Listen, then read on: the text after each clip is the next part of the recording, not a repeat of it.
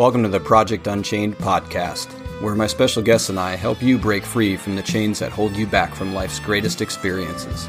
The goal of this podcast is to educate people on self care modalities that can and will improve your life if you commit to doing them. An effective self care regimen is the single most important thing you can do for yourself to have a more extraordinary life experience.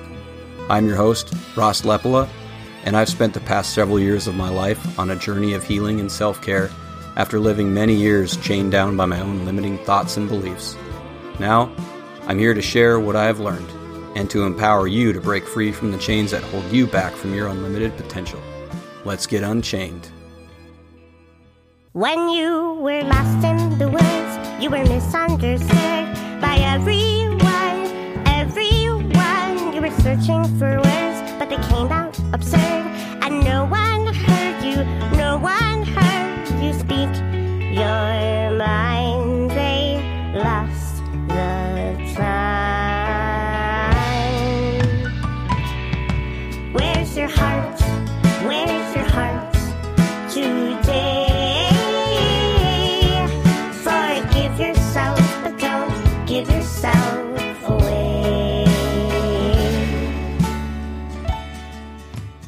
This show is brought to you by the Belonging Blueprint.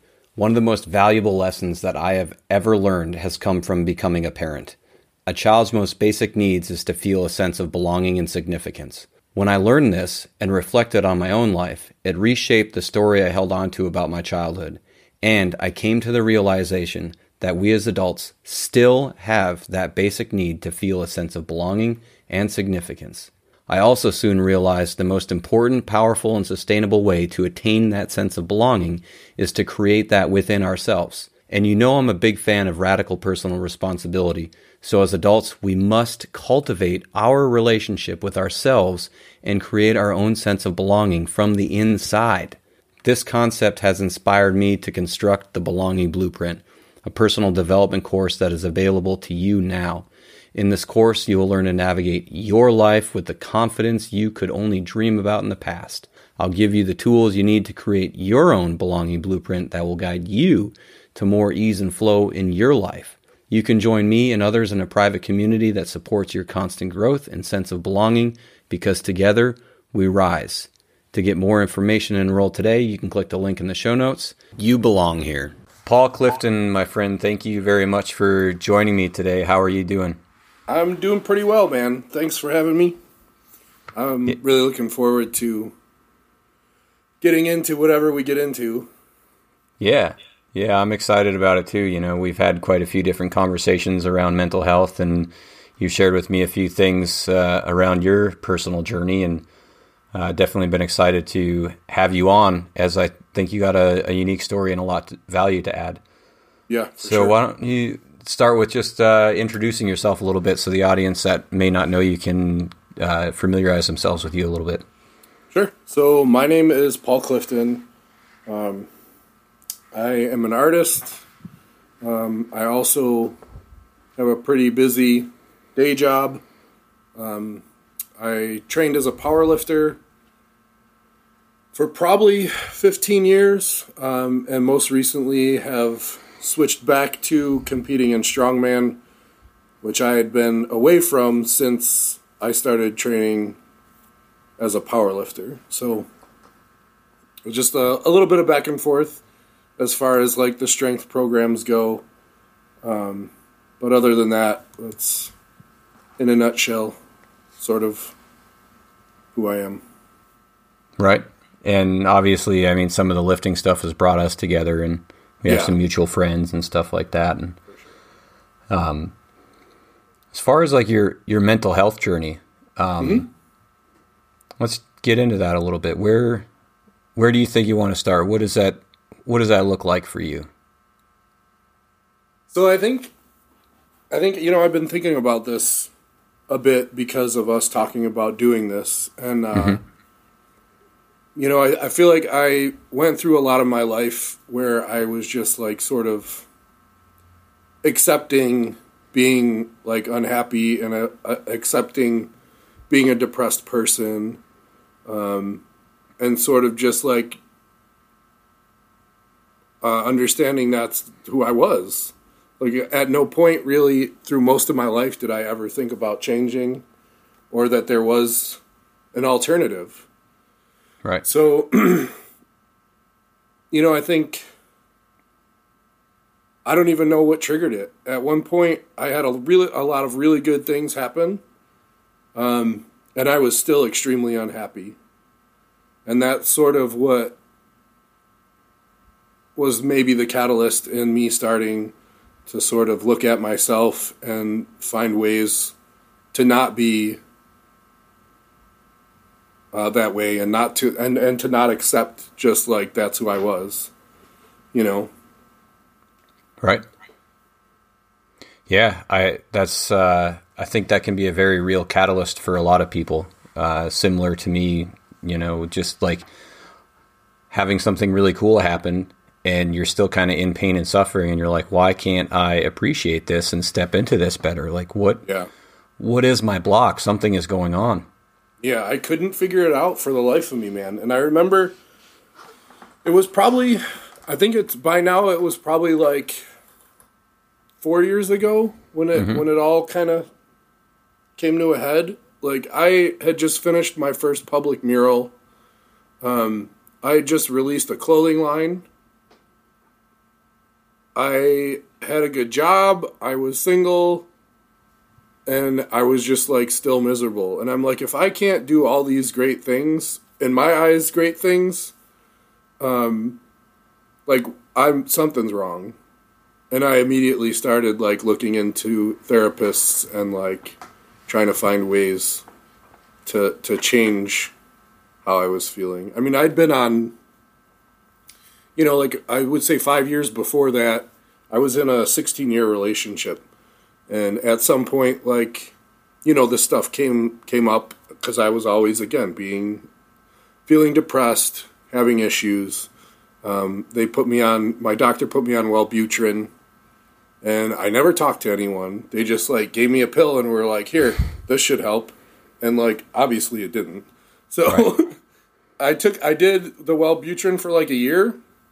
And then like i weaned myself off of it because at the core, I was still missing something, even with happy pills. Like, there was still something wrong. And again, it took me another probably four or five years to start to look at myself in the way that that I did.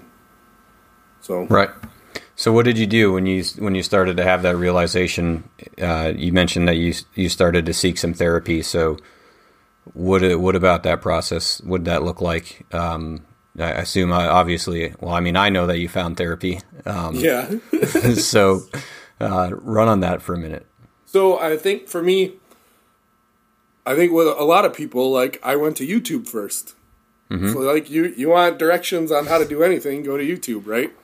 So, I actually found, I'm going to forget his name now, but there was a guy on YouTube that I would I started listening to like religiously, and it, was all about self actualization and sort of like understanding your ego and like there was a deep philo- philosophical background behind it too, and I thought all that was very interesting. Um, and then I think actually one of his videos he might have been like pointing out ways to find a therapist or a life coach or something like that. So I just went to Google and searched my area and I saw one therapist and she was falling asleep while I was talking to her. So I figured that wouldn't be a good fit. wow yeah, And then- probably not And then I I happened to come across um, my current therapist that I've had for the last I think three years, four years, something like that. Um, and it was just like a perfect fit, you know. From our first conversation and sort of her introduction to the way she approached everything just seemed to really fit like what I was looking for and it just sort of hit the right notes for me uh, in in where my problems were and all that kind of stuff. so you find this right fit therapist for you Yeah. and you start having conversations. What what was the nature of those conversations? What did the the tone and content and what did that look like? Sure. So I think in general, you know, you start with a basic overview of, um, you know, your life and interactions with your family members and, you know, growing up and all of that kind of stuff. So I feel like it was pretty standard as far as as the introduction to everything goes. She was very heavy into um, attachment styles and like basing relationships on understanding your attachment style. Um, and also, we would deep deep dive into like other things uh, from my past that that could cause um, these like cause me to have these core wounds that you know end up being like really hard to heal and end up being the cause of a lot of of the depression and sadness and you know negative self-talk that I would carry through most of my life. So I think for me the attachment style stuff was super important because relationships um, especially romantic relationships have always been very important to me. Um, I'm a, re- a relationship person. Like I said, I was in a 16 year relationship. Prior to that, I think I was in like a, a year relationship. So I've always like sort of trended towards uh, finding happiness in those areas and um, just wanting to be in that safe space with someone, you know.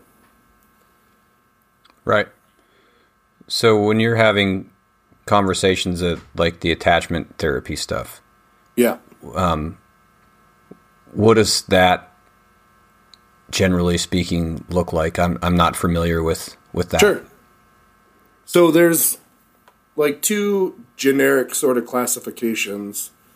There's um, an anxious person and an avoidant person. So, and then like I should say three, and then there's um, like a confident, normal person. I tend to swing back and forth. so, um, it's been a while since I've thought about the descriptions and definitions of the, the two of them, but in a nutshell, avoidant folks like if you're in some kind of conflict with your partner, the avoidant person will want to run away. And the avoidant person would want a lot of space, would want a lot of time to themselves, um, generally because I mean, all these kind of stem from insecurities, right? Mm-hmm. So, like, if somebody's giving you too much love, you feel like you don't deserve it and you want to push away from it. That's generally like an avoidant kind of reaction. Um, and the other side of that, the anxious, is uh, someone that wants to be close, needs to be close.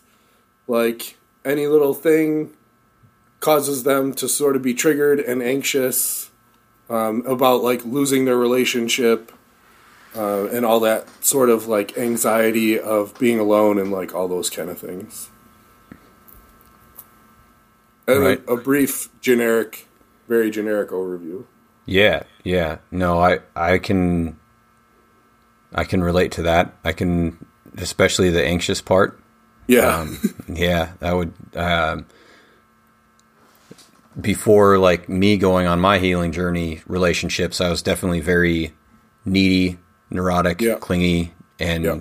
and anxious about the idea of it of losing it and it ending, and that definitely did not uh, create an environment for a, a good, con- healthy relationship yeah, and so it, it's it's interesting to kind of like look back and assess past relationships compared to where it is now and how you know like in the past i always blamed it on the relationship or especially the other person denying my own responsibility and now i realize like i mean that was the it was there was a lot more of me uh, contributing to that than i wanted to admit at those times yeah. And it's it's funny too. I feel like I definitely agree. Like reassessing past relationships is insane once you have this sort of theory in your head and then also is like looking at your parents' relationship, looking at your grandparents' relationship, and how you can kind of like diagnose where they all fit into this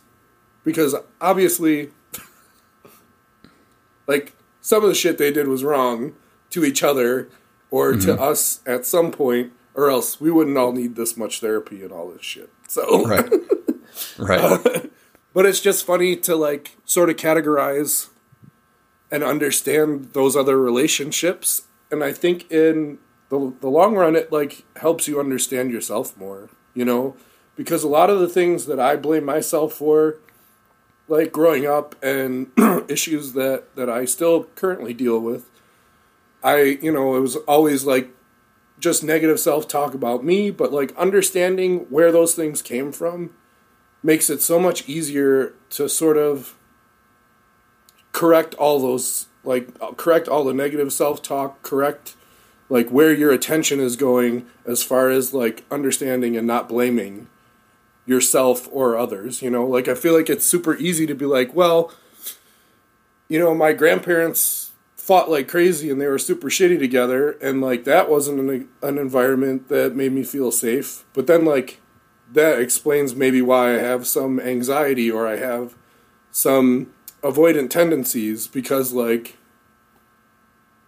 that. And it's i feel like it's easier to to forgive those people and sort of like make sense of it all and not just blame yourself because i feel like by default especially for me it's like always my fault i'm always the issue i'm never good enough i'm you know those kind of like the normal negative so i mean i don't know if it's normal but like the list of negative self-talk things that that tend to come up.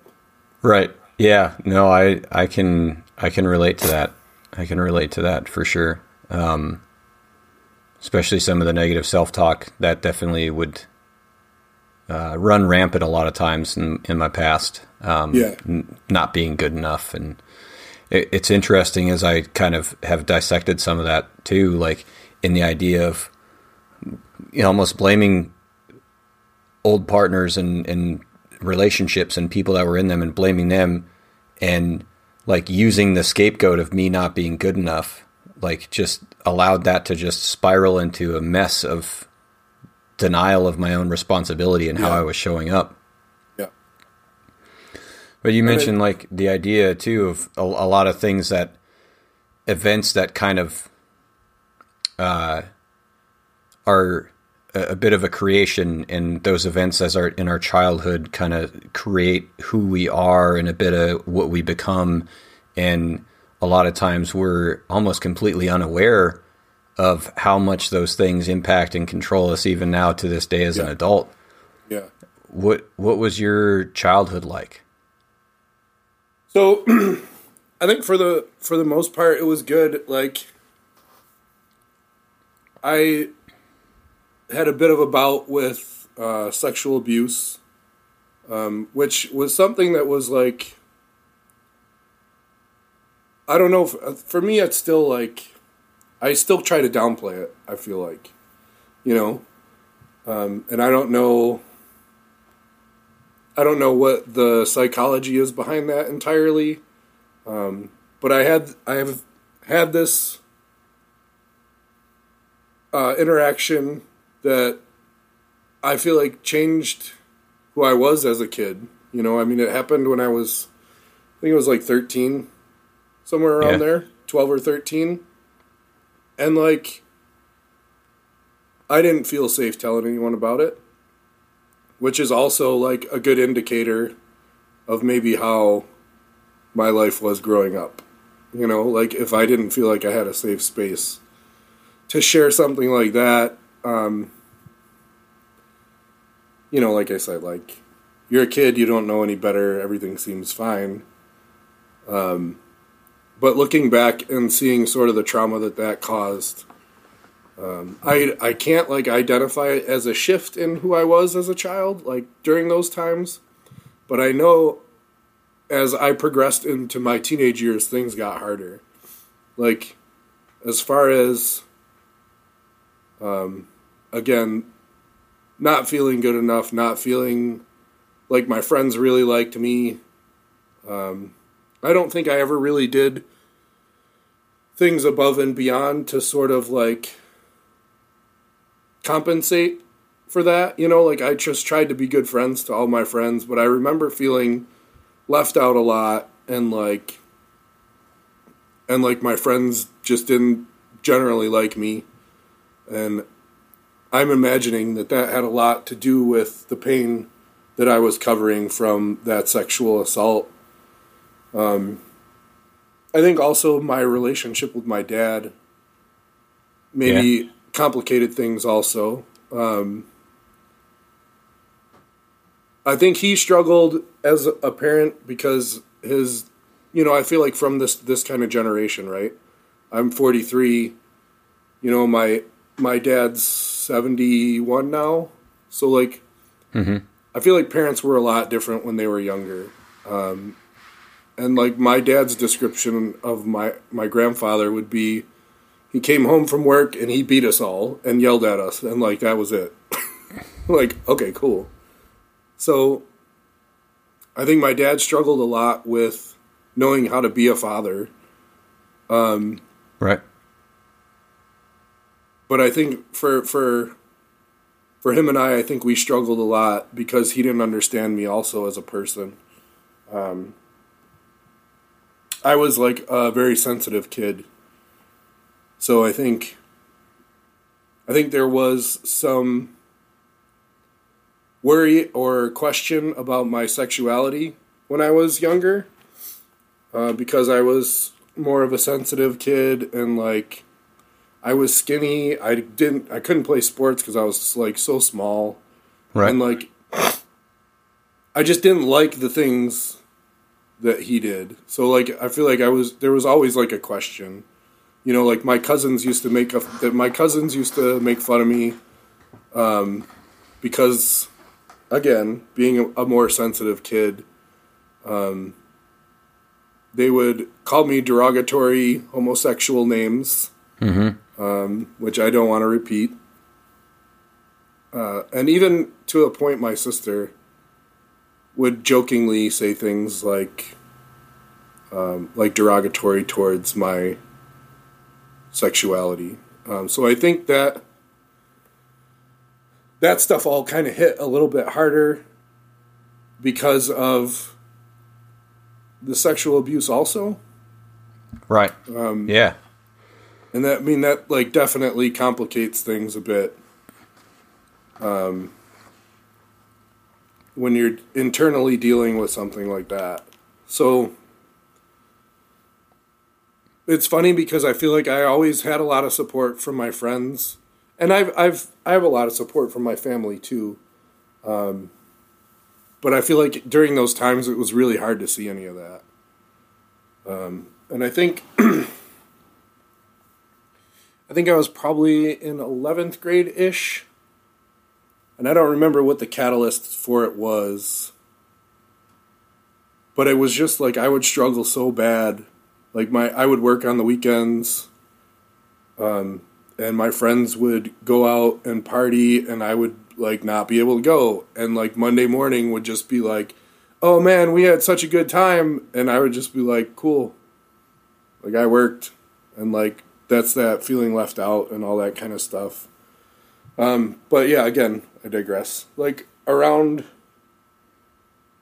I think it was around 11th grade, 10th or 11th grade, I had like serious thoughts of killing myself um, because of a lot of the, de- the depression and the struggle with my own identity and the anxiety I had around my friends. Um, and just like i mean everything in general right so i remember i remember like everything except for like what made me so upset you know? I put my i had a, a belt i put the one end through the buckle put it around my neck and then like tied it to the top of my closet and just like started to lean forward and thinking like I mean, I don't know if that would have worked, but I just Right. remember like I was just like so emotional and for whatever reason I was just like I was imagining my parents like at my funeral and how hurt they would be and how much that would probably destroy my family and then like I never even came close to like those kind of thoughts ever again. Like I untied everything, I unhooked everything. Um and I just like I made that decision at that point to like like this is the pain I'm going to carry and it, this is not the way out, but I also didn't know how to fix any of it. And I didn't feel safe enough again to say anything to anyone. And then I just like packaged it up and put it inside somewhere and like you know, it maybe later use became super useful in powerlifting and stuff, but um but that was it, man. That was like the turning point for me as far as like having those thoughts because before that like you know, I was struggling with such bad depression and not telling anyone about it. And it was just like festering and you know, the bit with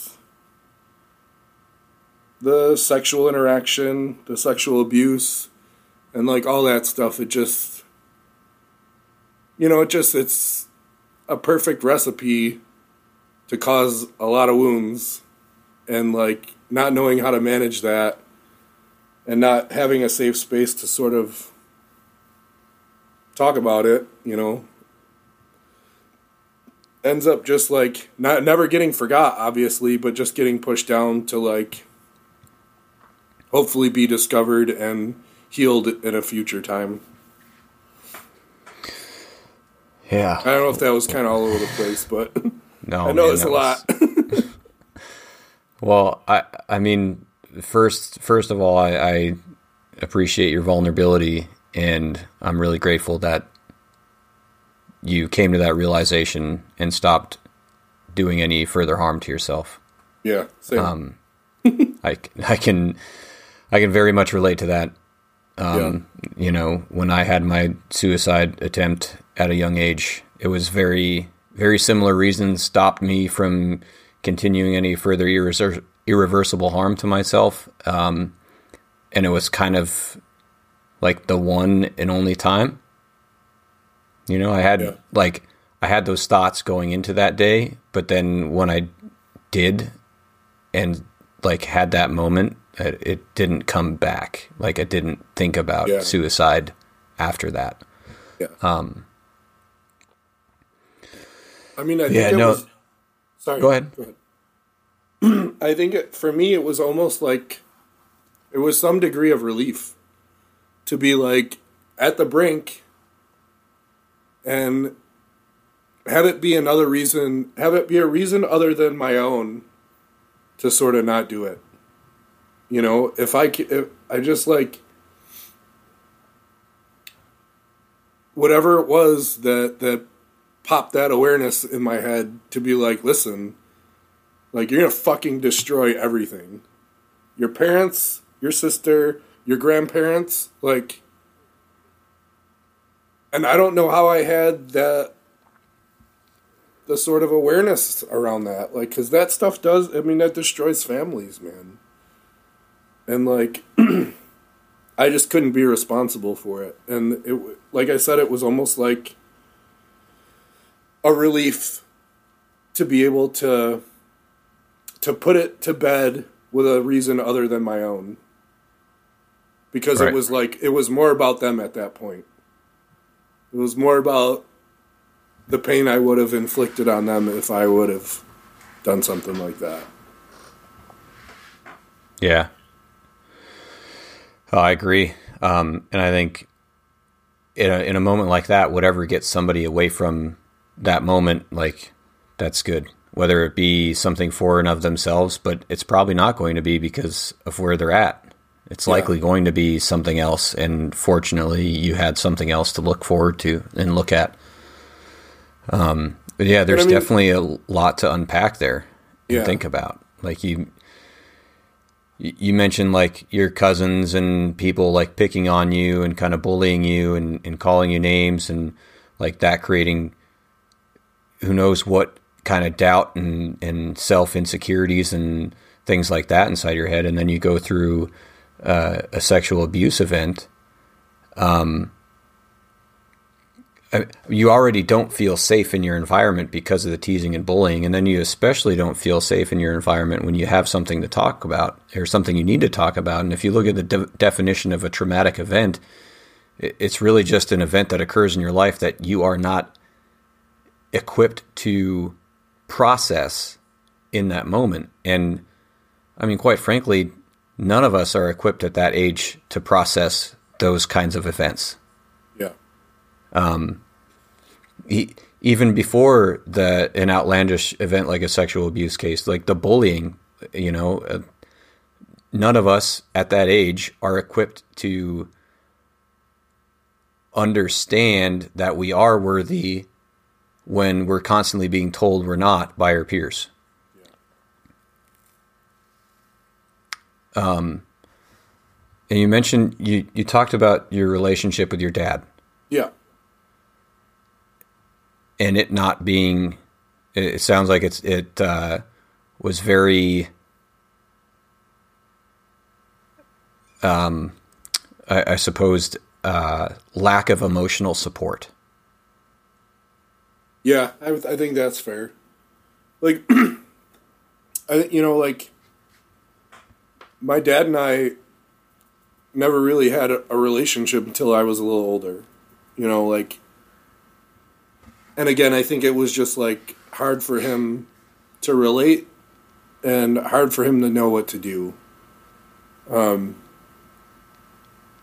and I like aside from everything, he's always been super supportive. Uh, you know, we've had amazing times together. You know, it just like I think it took us a little bit to get there to sort of figure each other out. Um, and there's there's there's parts that I still don't understand as a child. Like, so my dad is like, he's a big hunter. Um, he he used to work out a lot too. Like, you know, he's he's super intimidating. Like my cousins used to call him. His name's Harry.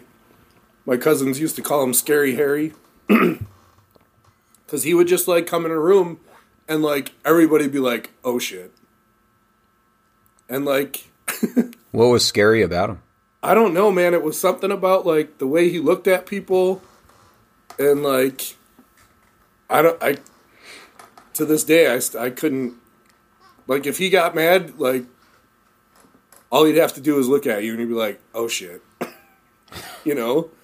He wasn't like I mean he's like six feet tall, like average size dude, but for whatever reason, man, he would just look at you and he'd be like, "Oh man, this is not good." Um, so I think, I think it, in a lot of ways, we're just so different that it was like hard, always hard for us to sort of connect. And I think when I was, when I again like I, I don't know. I'm guessing my age again, probably around 14, 15, 16, somewhere around there.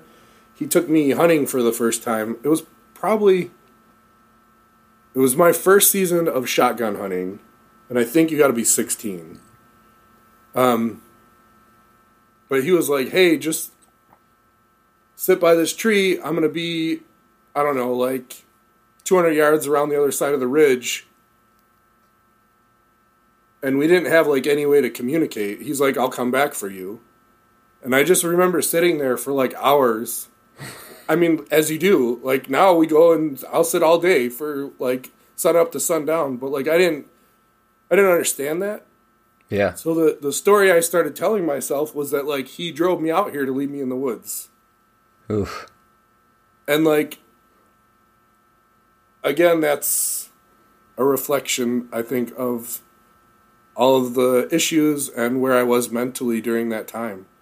So Yeah. like I tried to like calm myself down and not think that way but like you know how that works out, especially at a young age like that. So Yeah. I had just like 100% thought I was being abandoned. And I remember like going finding my way back to the truck because like this was the first time I was in that woods. Like I didn't know where the hell I was. Somehow I paid attention enough to get back to the road. and I just remember getting back to the truck and being like, "Oh shit. Maybe he wasn't leaving me." um but like still being freaked out, you know? Yeah. And then I remember I probably sat there for honestly like 20 minutes or a half hour. And he came back. He was like, "What? Where are you? How come you weren't at your tree still?" And like I didn't. I was just like, "Oh, I just I couldn't sit there anymore. I just like came back to the truck."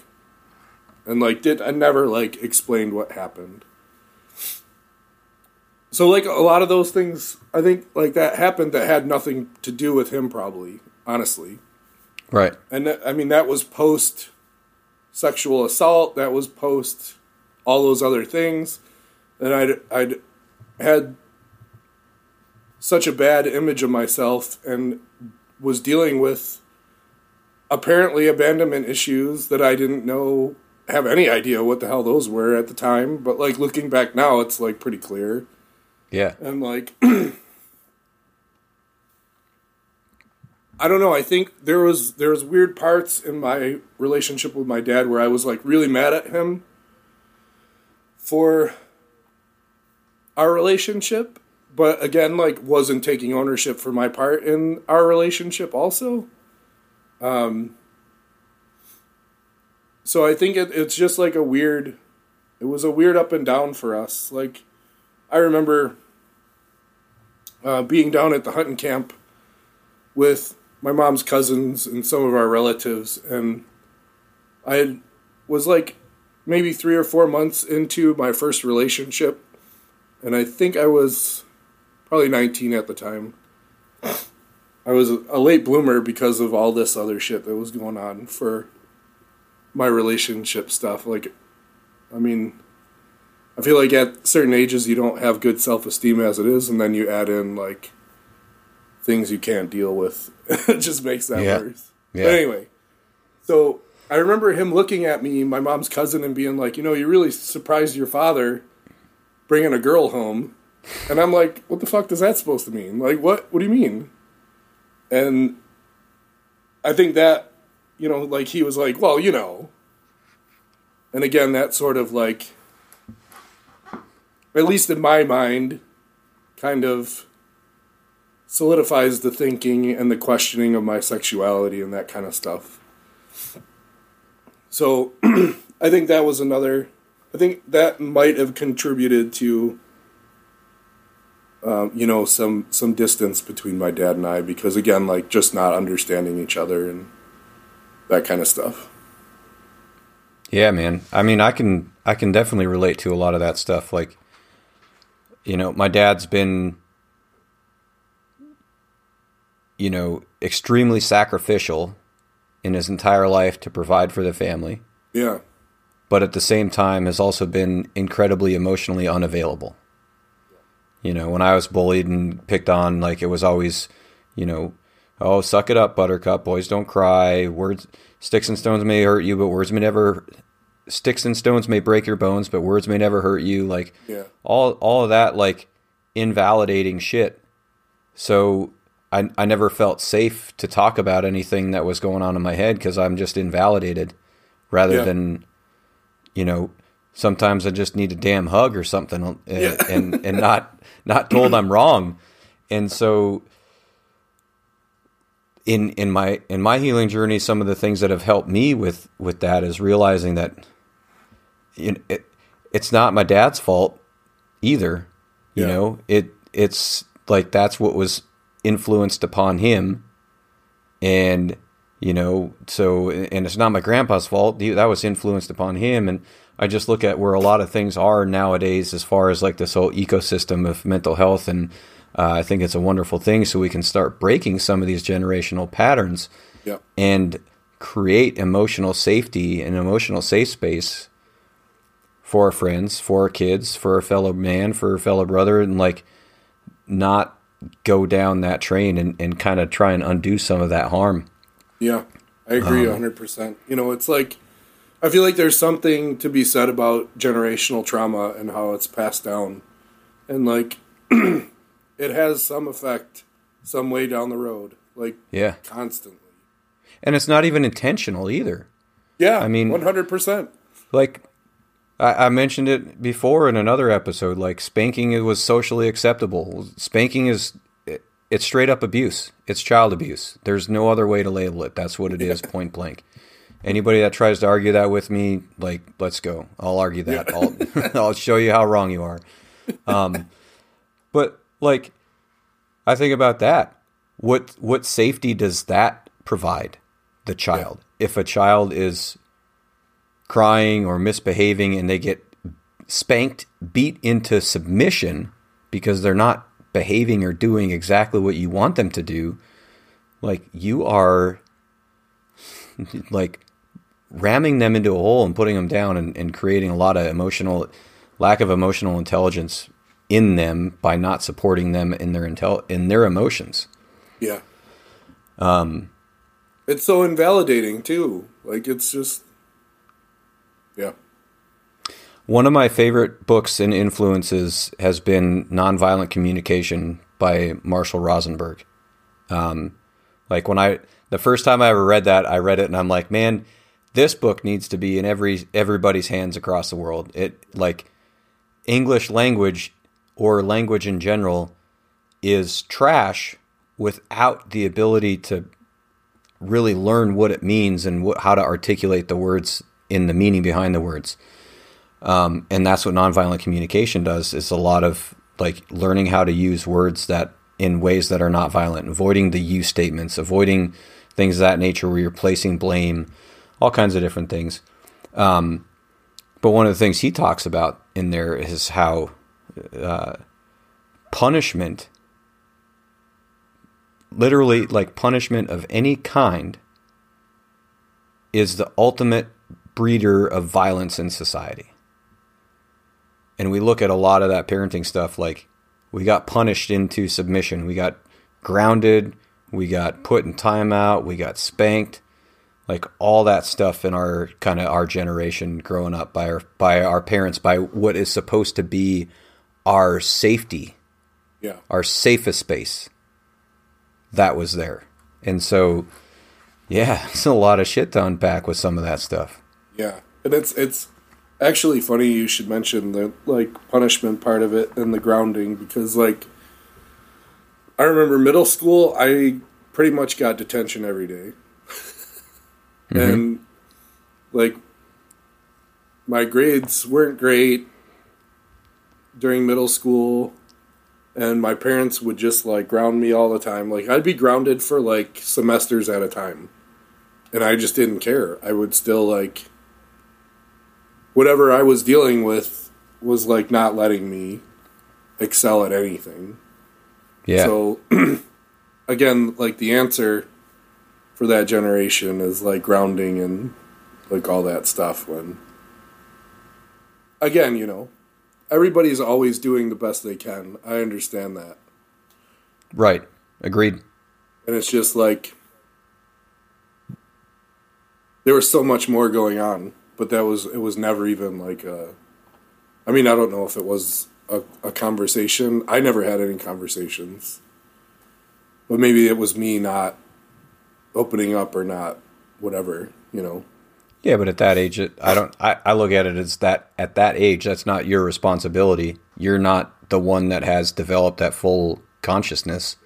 But part of our societal problem is we do all kinds of things to suppress our consciousness.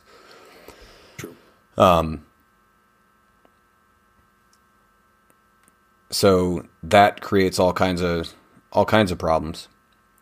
But I, I definitely agree that like, you know, uh, it's not they're doing the best they could, right? Like our parents were doing the best they could. They were doing things that were acceptable at that time. So I think about those things too and can very easily forgive that stuff. Yeah, which sure. helps me let go of that trauma so I don't hold on to it and Yep. Uh, so it's cool to hear that you have that awareness around it as well. Yeah, I've actually done with my therapist. She does these. They're called family constellations. Um, Mm-hmm. They're pretty complicated. I won't get into the weeds with it, but essentially, you bring a group of people together.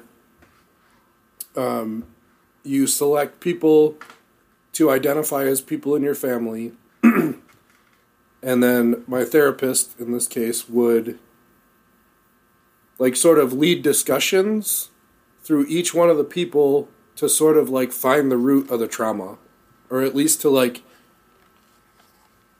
sort of give some context behind where the family trauma sort of originated or just at least I guess the idea that there is that sort of generational trauma. Um, but it's super interesting, man. I can send you some links to some of that stuff too. I feel like I feel like you would find it very interesting. Yeah, definitely, definitely. I like I do like stuff like that and like the cognitive behavioral theory stuff and Yeah. things of that nature where you're just trying to kind of reframe things and recreate them to uh, It's serve a different purpose. yeah, it's it's really weird too because at first I walked in and my therapist explained to me how it was going to go. and I'm like, I this is total bullshit. Like there's no way. Yeah. And then I, I got picked to stand and represent somebody's family member, and I felt fucking everything, and like that was all that needed to happen, and like I was fully, a, I was like a true believer past that point, like, and I know this is kind of vague. It's just like it's a lot to get into, and I feel like our time would be better served elsewhere, but also super interesting. There was there was one thing you said uh, that I thought was interesting when you talked about like being punished and being uh, grounded for semesters on end. Like I think a, a bit about what happened with me, and I was I was in trouble all all the time, every fucking day about something. Always acting out. uh, always, man. Always acting out. Always trying to get attention. Yeah. Um, I I didn't realize how angry I was, and I didn't know how to express it, and that's kind of how I expressed it. But once I got into seventh grade, and I started playing football and running track, man, it was like a light switch. I didn't get in trouble anymore because I had something that I could go. Like football was great. I could go out and smash somebody as hard as I wanted to, right in the Yeah. face, and I didn't get in trouble yeah.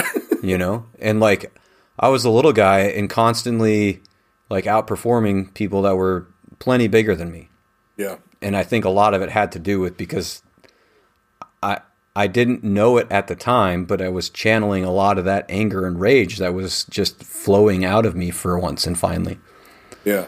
Um, so it it's to me interesting how that can flow for different people and how that can change where they go Yeah, and I think to piggyback off of that a little bit, like, you know, that's sort of what got me.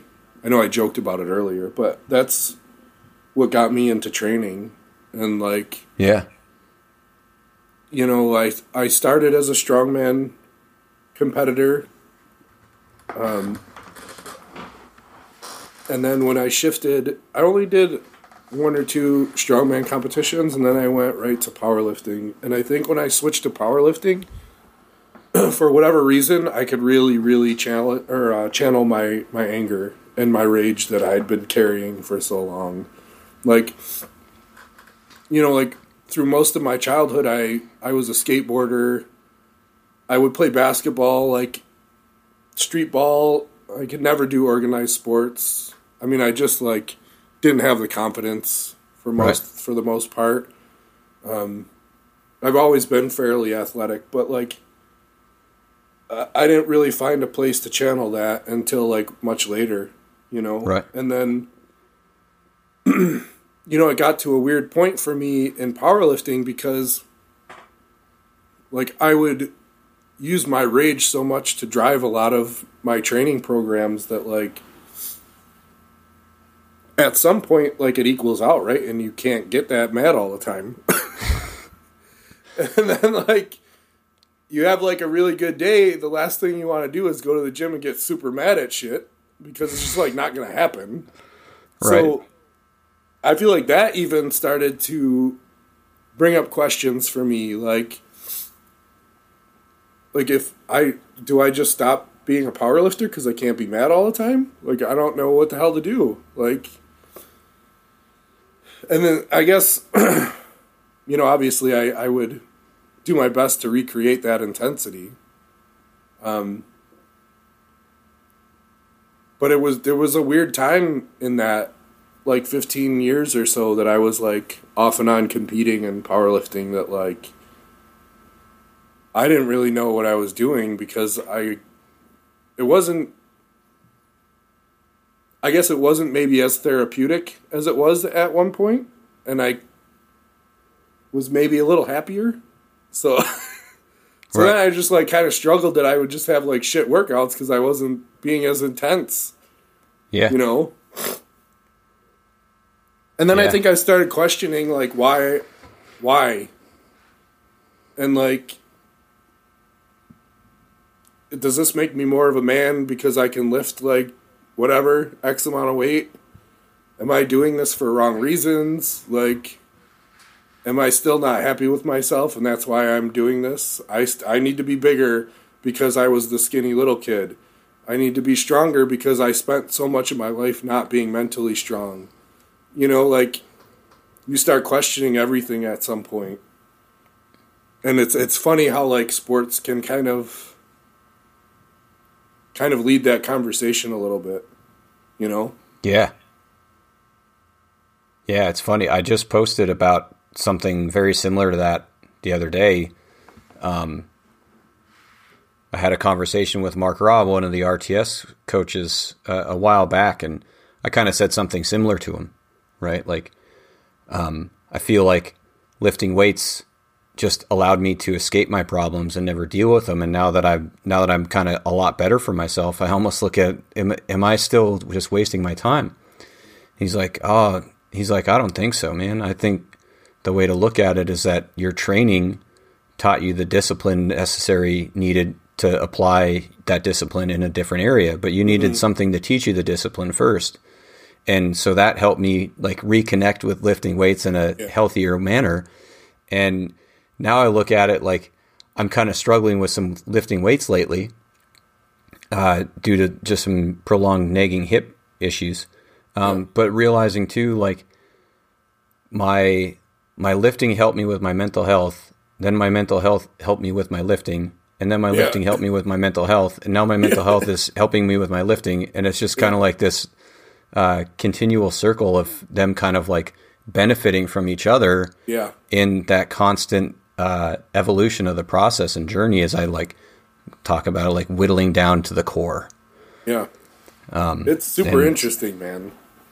Yeah. the influence they have on each other and that like to your point i feel like my lifting now is probably the healthiest that's ever been at least mentally you know Yeah. like Agreed.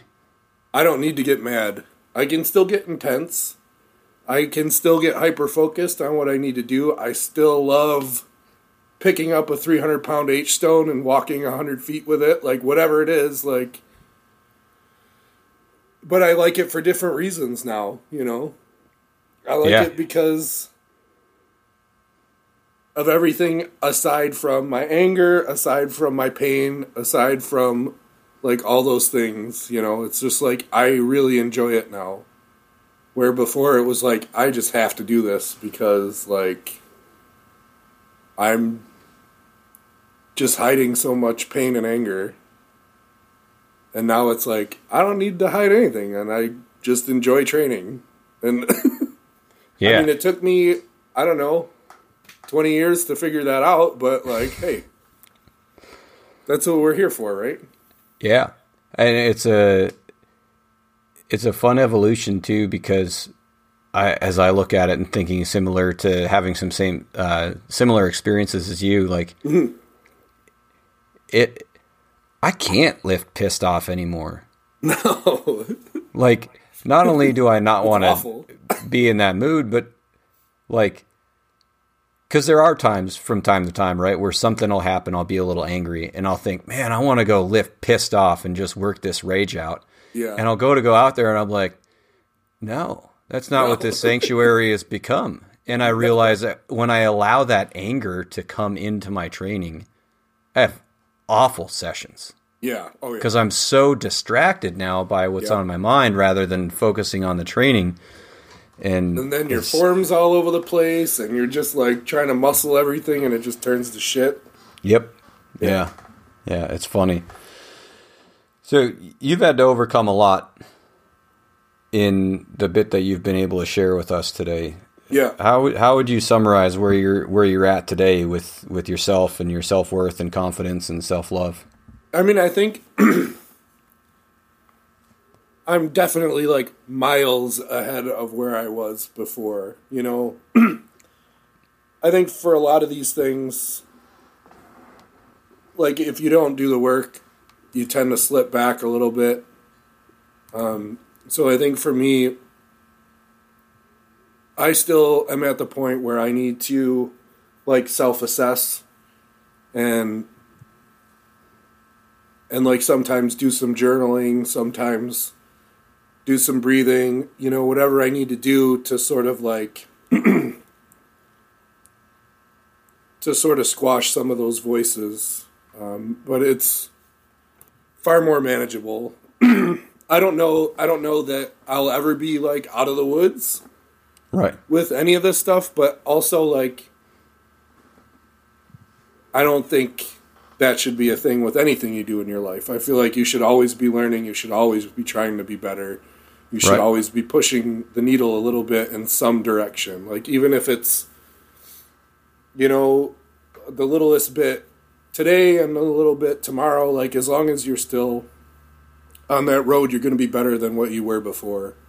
Right. And you know, like I even see myself from like relationship to relationship being totally different, um, and hopefully being more self-aware and more self-actualized. Um, I mean, even from last year, I feel like I'm a different person to a degree, you know. So I think I think I just try to look at it as, you know, more, I don't know, like this is bothering me today. This is what I'm going to do to fix it. This is what I'm going to do to feel better. And then maybe it'll be easier tomorrow.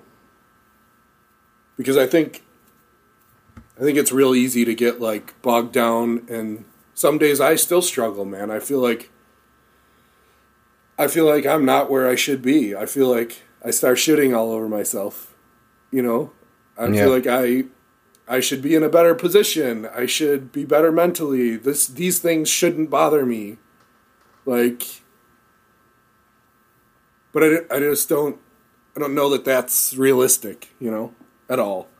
And it's just like falling into that same trap of like what you're doing isn't good enough. What you've done hasn't made a difference. You're still not good enough. Like, so I think trying to keep those things as positive as possible all the time. Of course, like it's not that easy all the time, but at least having the awareness around it to like to not let it get to where it could go. I think Right. is a huge deal. So I think let it- like, sorry. No, no, go for it. So I think, like, in a nutshell, the the short answer is, I feel like in my healing journey, I'm doing pretty fucking good Right. Awesome. compared to where I started. Yeah. Awesome. I Do I still uh, have a big ass fucking mountain to climb? A hundred percent. Definitely, man. I hear you. I, I feel the same, you know, and, and a, a- a couple of things that come to mind, like I, I look at this as like, again, it's a, it's a journey, not a destination. So Yeah. there's always going to be some, some stuff to work on. Yeah. And there's all kinds of times where like I'll consume something different. I'll consume a different book or a different thought process or something like that. And like that adds another layer for me of growth and Yeah. self-worth and self-love and it's like that sets me on fire and like I go to the next layer and it, like it just continues to evolve. And uh, a client of mine, a, a powerlifting client of mine, had a really awesome analogy for his powerlifting that he brought to me. He was he got into uh, uh, Formula One racing. Oh, And- kidding. He was like, "Man, watching that, it's just amazing how they'll just make the tiniest little tweaks to take a one one hundredth of a second off per lap, knowing that that'll add up across the the race and and hopefully enough to win." Yeah. So I think about that analogy as it applies to like a healing journey in our self care. Like, man, we're a race car. We're a precision race car that requires constant little tweaks Yeah. to be as efficient as we can possibly be. And sometimes the fucking engine needs to be rebuilt and overhauled. yeah. You know, Sometimes you get a flat tire. you gotta you gotta ch- yep you get a flat tire you gotta oh man i had a really bad day i gotta reframe refocus reintentionalize revisualize uh, whatever tools it is that the person uses to uh, get back on the get back on the race course. You know Yeah, I like get that. back That's- get back on the journey. But there's going to be things that happen. The the flat tire you got to change the oil you got to tweak this fender tweak that fender. Um, all, kinds of things happen. Um, and so I think about it a lot when with a with like a growth mindset. You know, when when life happens and it's uh, not necessarily the most desirable event in the world, I continue to try and remind myself to look at it as what is this opportunity? There, there's there's an opportunity here for me to learn and grow. Whether like the event doesn't matter, the circumstance doesn't matter. What matters is how I choose to act, react, respond, and what I want to look at it. And trying to approach life like that has been life changing, yeah. Yeah. so to speak. I think you know it's funny. You take so much more ownership of your life in that way. You know? And it's like it's weird to think at one point in my life I just like I'm like fuck it. Whatever happens happens. Let Jesus take the wheel or whoever.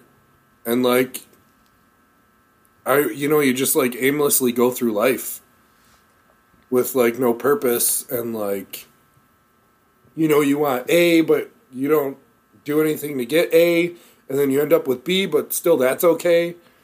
And it's just when you start like being more responsible for yourself and your emotions and again like you said how you react or how you treat things like it just makes your world so different. For sure. It's For like sure. And I, you know, I, I probably haven't thought about that enough as to what a difference, you know, that all these things can make in your life as as a whole when you start making minor adjustments like that. And yeah, that's that's good. I like that. Yeah, I I agree, and I agree with the responsibility aspect. Um, something I denied for a long time in my life was my own personal responsibility, and Yeah. that was part of me perpetuating my own victimhood. Um, and the more and more I take responsibility and really try and take now like radical personal responsibility in my life, uh, the more elevated my life experiences become. Yeah. You you still continue therapy to this day, right? Yeah, I don't, I'm not as regular. Like I think for a couple of years I was going like every week. Right. I still have like um, kind of an open sort of line of communication to my therapist, but we usually meet like once a month now, right. so it's not as intense. Right. Um, But she has, I think, what has been also very beneficial is she has sent some of her clients my way as like almost like mini groups um, to sort of support each other and help each other through any issues we're having. So I think in a way, my therapy has sort of shifted um, to more like clinical instead of like you know just her and I talking all the time, and it's it's it's been really good for me honestly to like be able to apply my experiences and what I've learned and help like people that are kind of just starting their journey.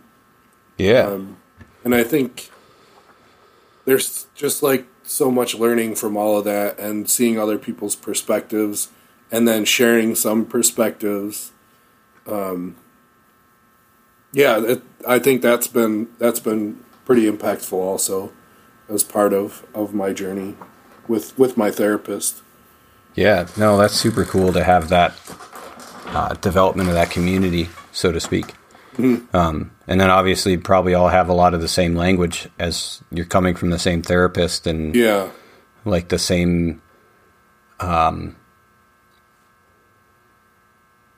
methods of yep. of healing and stuff. Yeah. No, that's super awesome, and it's cool to hear. Honestly, that you you chose to find therapy and continue to go. I think it's very underappreciated in our world these days, particularly uh, particularly the stigma around men getting therapy. Yeah, I 100% agree. Yeah. Um, so I, I want to be mindful of your time here, Paul, and we've been chatting for a bit. Um, but before we before we wrap up, I like to ask and get what each guest uh, go to self care tool is. So what is, what is your go to self care tool? Uh, how do you use it? What do you, what benefits do you find from it? Tell me a little bit about it. I think for me, mostly journaling is probably most beneficial. Um, mm-hmm. Or so for for a long period of time, I had certain chapters in uh, the attachment style book. I had certain chapters sort of like bookmarked that I would go back to, and I'm. It's been a while since I've had to use them, so that's probably a good thing. But that's another thing. I'll if I find. I mean, listen, it's as dumb as like finding an inspirational quote on Instagram that I think is important and applies to me, and just like saving it in my phone and reading it a couple times. Like, I think for me, it's it's. I have no problem reusing certain things, mm-hmm. um, but also like finding finding new resources. You know, like you said about consuming books and like having discussions with certain people. I think all that stuff for me is like really good tools. If I have somebody I can confide in, if I I have like a YouTube therapist that a lot of her videos make a lot of sense to me, so like I'll end up listening to those and then journaling. And I think the biggest part for me is like getting the shit out of my head. Yeah. Like the sooner I can get the stories out of my head that I'm creating, the better. So if that's from journaling or reading something that shifts my mind, like whatever it is.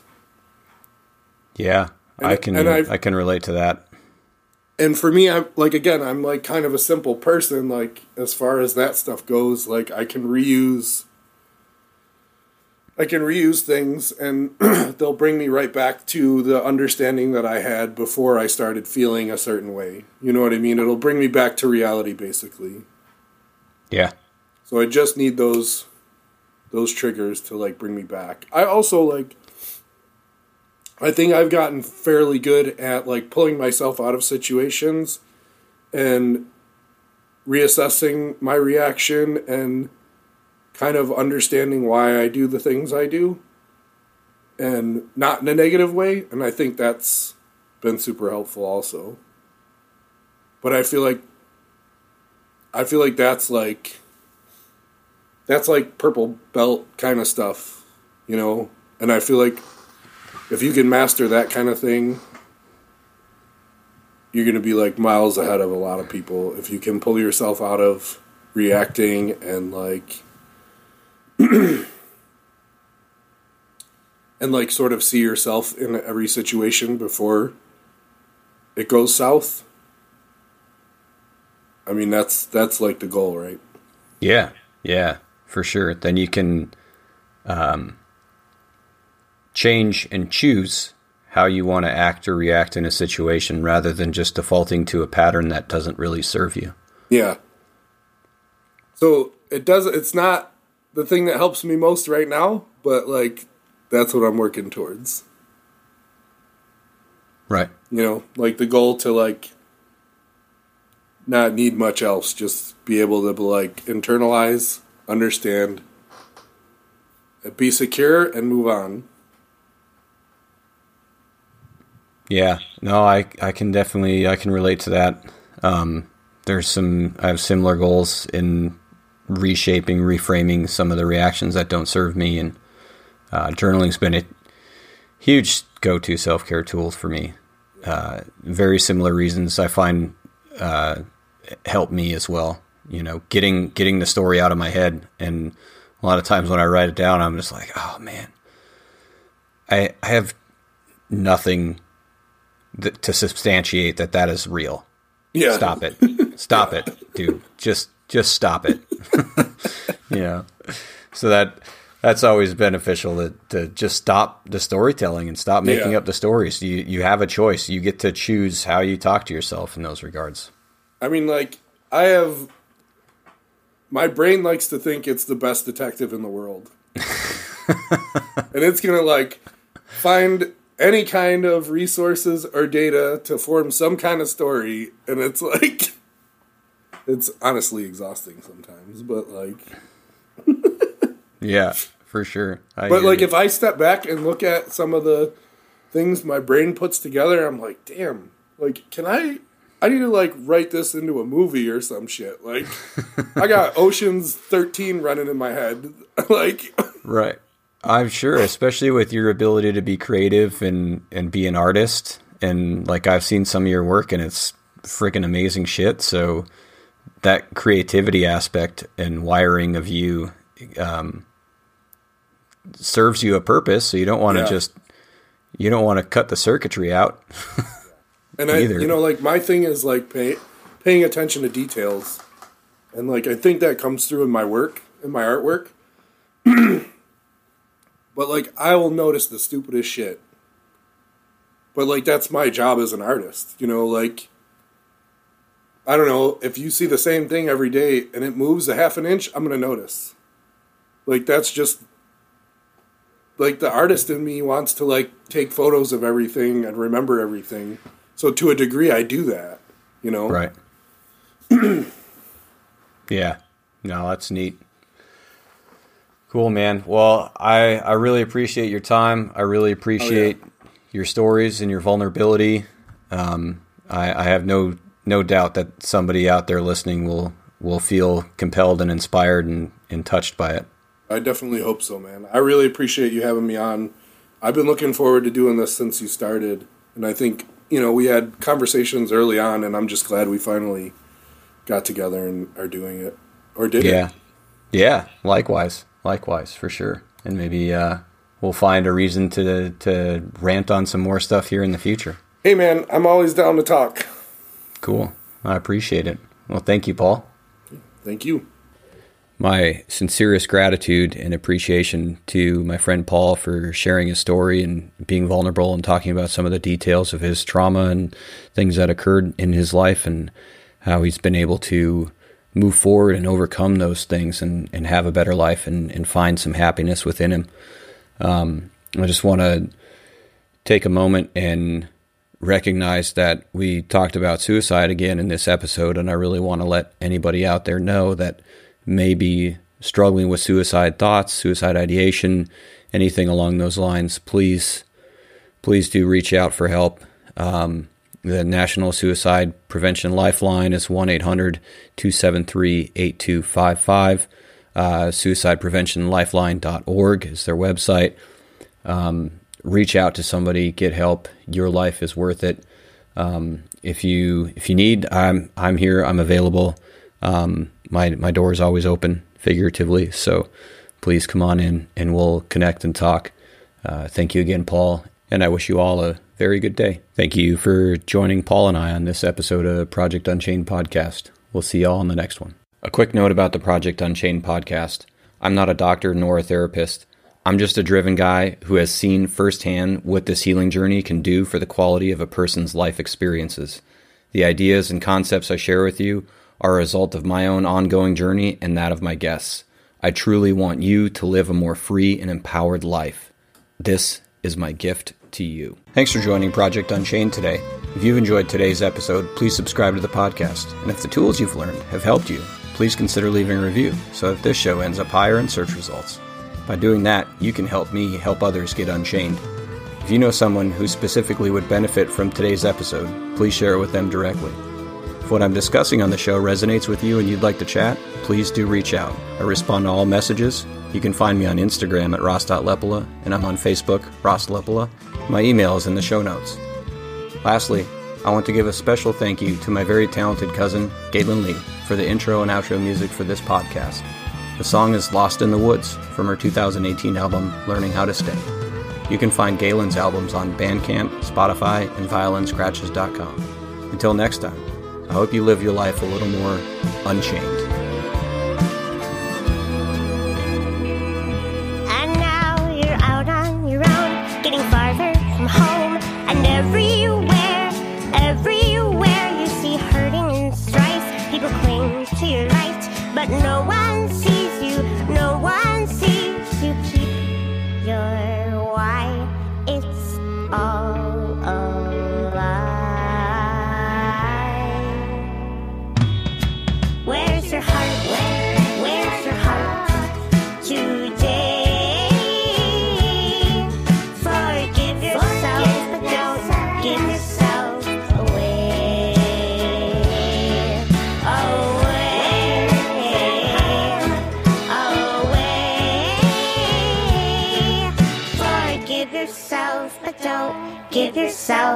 Away.